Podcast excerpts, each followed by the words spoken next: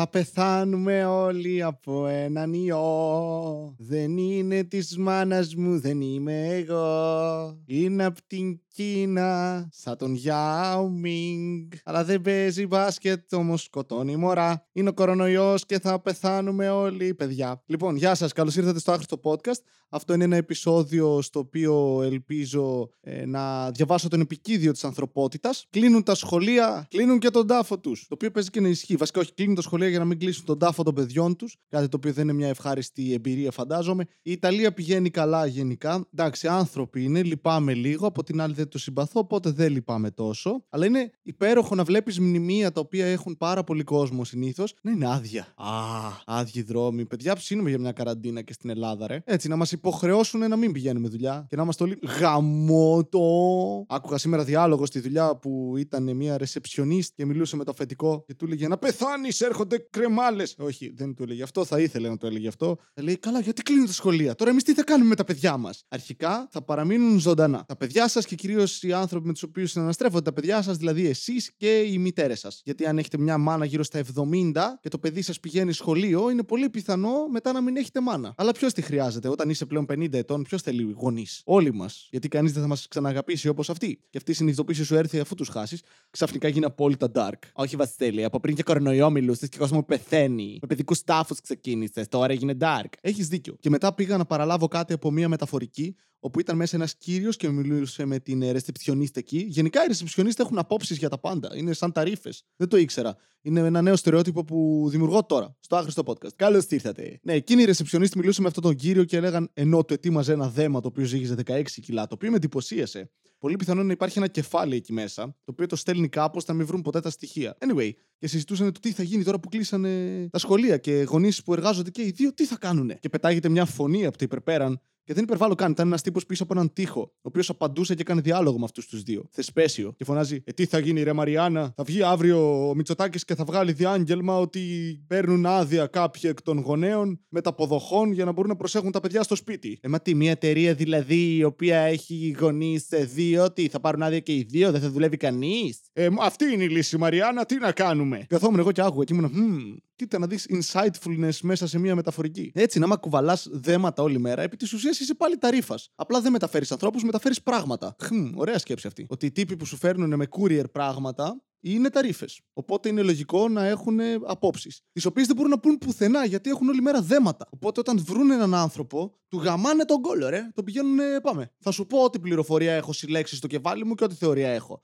Βασίλη, και εσύ δεν θα μπορούσες να θεωρηθεί ταρήφα με τόσες απόψεις που πετάς κάθε μέρα. Σκατά. Όντως, είμαι ταρήφα. Συγγνώμη, παιδιά, που είμαι ταρήφα. Έρχονται οι ξένοι και μας παίρνουν τις ποδιές. Επίσης, προφανώς στη δουλειά μου υπόθηκε ομοφοβική ατάκα χτες από ό,τι ενημερώθηκα. Εμένα καλά που ανιψιό μου από τώρα που είναι δύο ετών, όλο με βυζιά ασχολείται, οπότε δεν θα βγει τίποτα περίεργος. Λατρεύω όταν δεν λένε γκέι, ομοφυλόφιλος ή πούστη. Πες κάτι, ρε μαλάκα.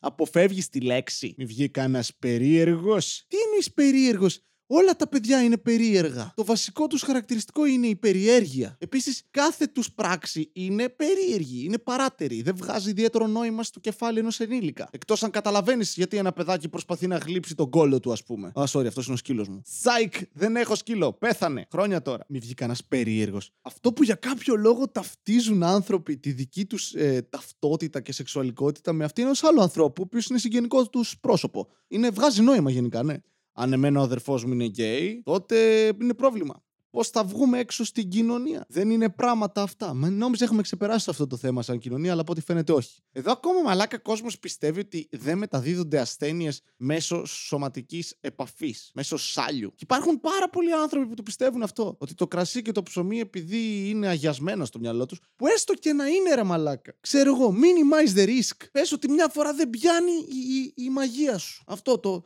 Παίρνεις το ποτήρι, ρίχνεις κρασί, ρίχνεις ψωμί, κάνεις αυτές τις προσευχές σου, αυτά τα άμπρα κατάμπρα σου. Χα, χα, χα. Το δίνεις. Και δεν έπιασε, ρε Μαλάκα. Έπεσες δύο μοίρες δεξιά, ξέρω εγώ, και αστόχησες και τώρα το χαλίνα, αγιασμένο και όχι εσύ. Το χέρι σου και αυτό το σκύπτρο που έχει μέσα κρασί και νερό. Το κουτάλι, ξέρω εγώ. Το οποίο το αποστηρώνουν. Από μικρό παιδάκι αναρωτιόμουν. Από μικρό παιδάκι μου φαίνονταν τρομερά περίεργο. Τη μάνα μου μου έλεγε συνέχεια να πλένω τα χέρια μου. Να μην τρώω όπως να είναι. Να πλένω τα πιάτα. Να προσέχω για τα μικρόβια. Να παίρνω τις βιταμίνες μου. Όλα για να ενισχύσω ή να προστατεύσω το σώμα μου και το ανοσοποιητικό μου. Και μετά με πήγαινε εκκλησία και ήταν μπροστά τέσσερις παππούδες που πήγαιναν. Σαν να μεταβιάζονταν ζόμπι σε ανθρώπους και να βγαίναν έξω ήταν. Και μετά έκανε. Κάνε α. Ε, ε, παίρνει στο στόμα αυτό το κουτάλι και άκουγες το. Γιατί για κάποιο λόγο δεν μπορούν να καταπιούν αλλιώς.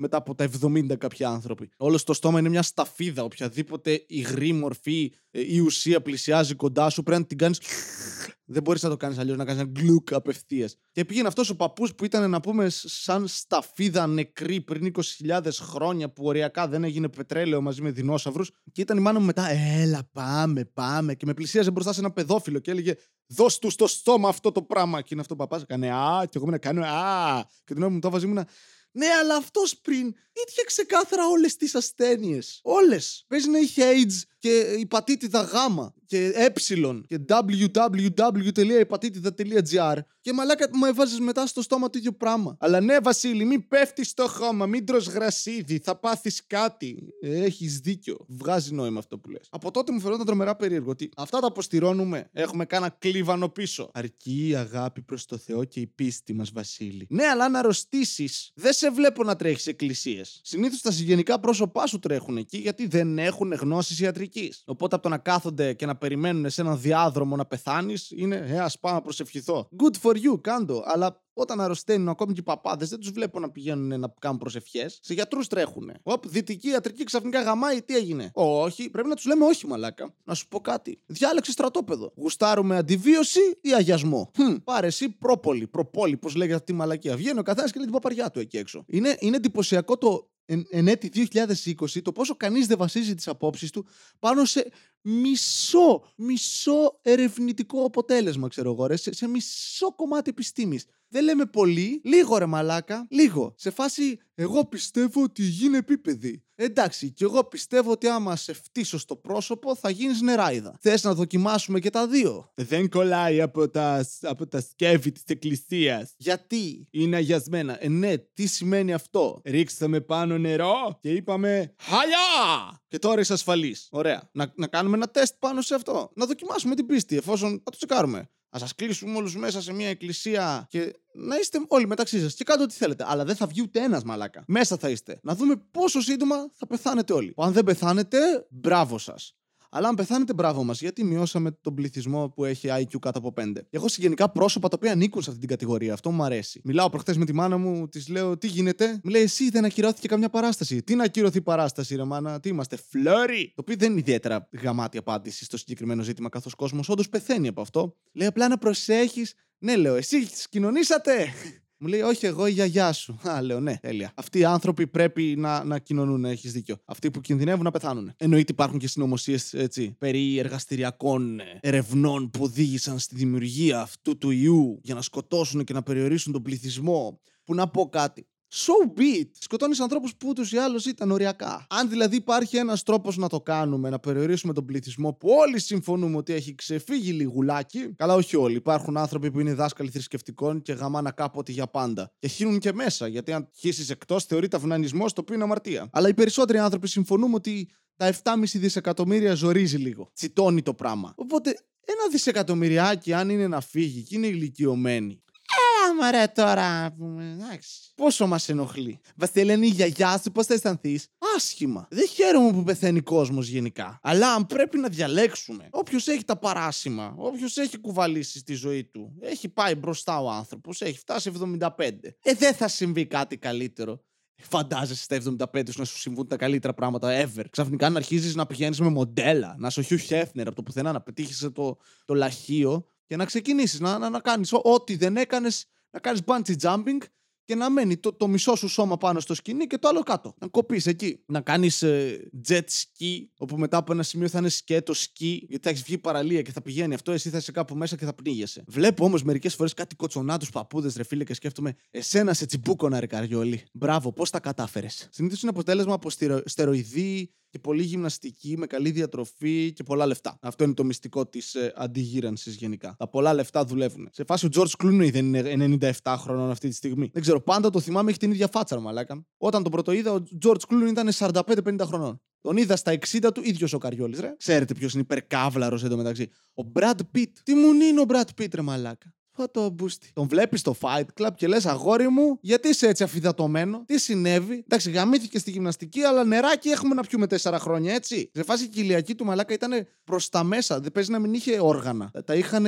μικρύνει, ρουφούσαν αέρα από το σώμα του. Ο τύπος ήταν μαλάκα, λες και τον είχες χαρακώσει. Το τσιμπούκο να χτες, έτσι. Δηλαδή, κι εγώ αν είχα alter ego, Brad Pitt θα ήταν. Αλλά να είμαι ειλικρινής, δεν έχω τόση φαντασία, ρε μαλάκα Νόρτον. Όσοι δεν έχετε δει Fight Club, δεν καταλαβαίνετε γιατί μιλάω, δεν με ενδιαφέρει να βλέπατε Fight Club. Τώρα θα με ρωτήσετε τι είναι το Fight Club, αλλά ε, έχει ένα κανόνα ότι δεν μπορώ να σας πω τι είναι.